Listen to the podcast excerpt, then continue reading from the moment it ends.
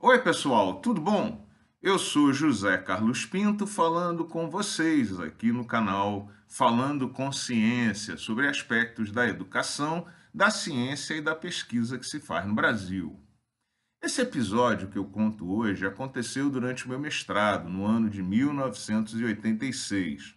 Naquele momento, eu estava tentando resolver um problema numérico importante para a minha tese e, por conta disso, havia escrito um programa de computador relativamente longo, complexo, cheio de operações numéricas. Eu havia passado muitos dias debugando, limpando, corrigindo aquele programa, mas o programa teimava em não me dar os resultados esperados. Depois de alguns dias com muitas tentativas e me debruçando sobre aquele código, Certa vez estava na sala de computadores da Universidade Federal do Rio de Janeiro e resolvi convidar um colega para dar uma olhada no programa comigo, para ver se ele via alguma coisa errada que eu estava sendo incapaz de detectar. Esse colega, que hoje é professor em Sergipe, ele se mostrou inicialmente reticente porque o programa era realmente muito longo e ele não conhecia todos os detalhes daquele problema que eu estava resolvendo, mas topou checar o programa comigo de qualquer forma. A gente foi passando as linhas do programa e em um determinado momento ele falou: Zé, esse sinal de menos aqui não devia ser mais? Caramba! E fez-se a luz, ele estava absolutamente correto. Eu havia sido incapaz até aquele momento de detectar aquele erro de sinal. Eu troquei o menos pelo mais e tudo funcionou maravilhosamente bem. E a minha tese deslanchou a partir daquele ponto.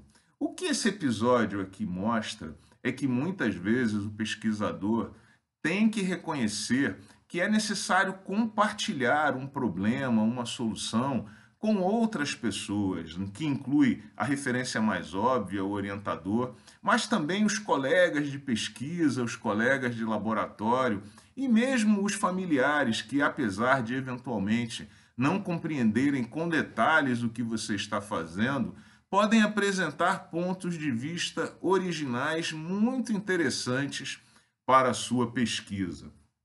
Isso, obviamente, não significa que você tem que jogar a toalha diante da primeira dificuldade. Não, nada disso. Mas você tem que perceber também que não adianta ficar dando murro em ponta de faca, que é necessário, em algum momento, arejar a cabeça, ouvir novas opiniões e estar atento para outras alternativas. Eu, por exemplo, Gosto muito de jogar um quebra-cabeças no computador chamado de Flow, em que o desafio é conectar pontos por linhas contínuas em um determinado tabuleiro. Com frequência percebo que estou me demorando muito para resolver um determinado problema, e isso é porque eu estou preso a uma expectativa de solução que me atrapalha para resolver aquele problema. Quando eu percebo isso, eu começo de novo com uma outra solução que eu acho errada, simplesmente para poder compreender melhor o problema e me encaminhar finalmente para a solução. Por isso, compartilhar pontos de vista, novas alternativas é fundamental na pesquisa.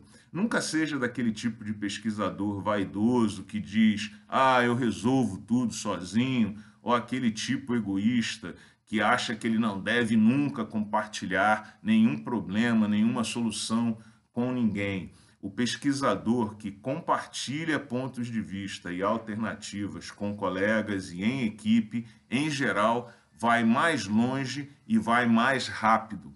E um novo ponto de vista sobre um problema antigo pode prover finalmente a solução que você está esperando.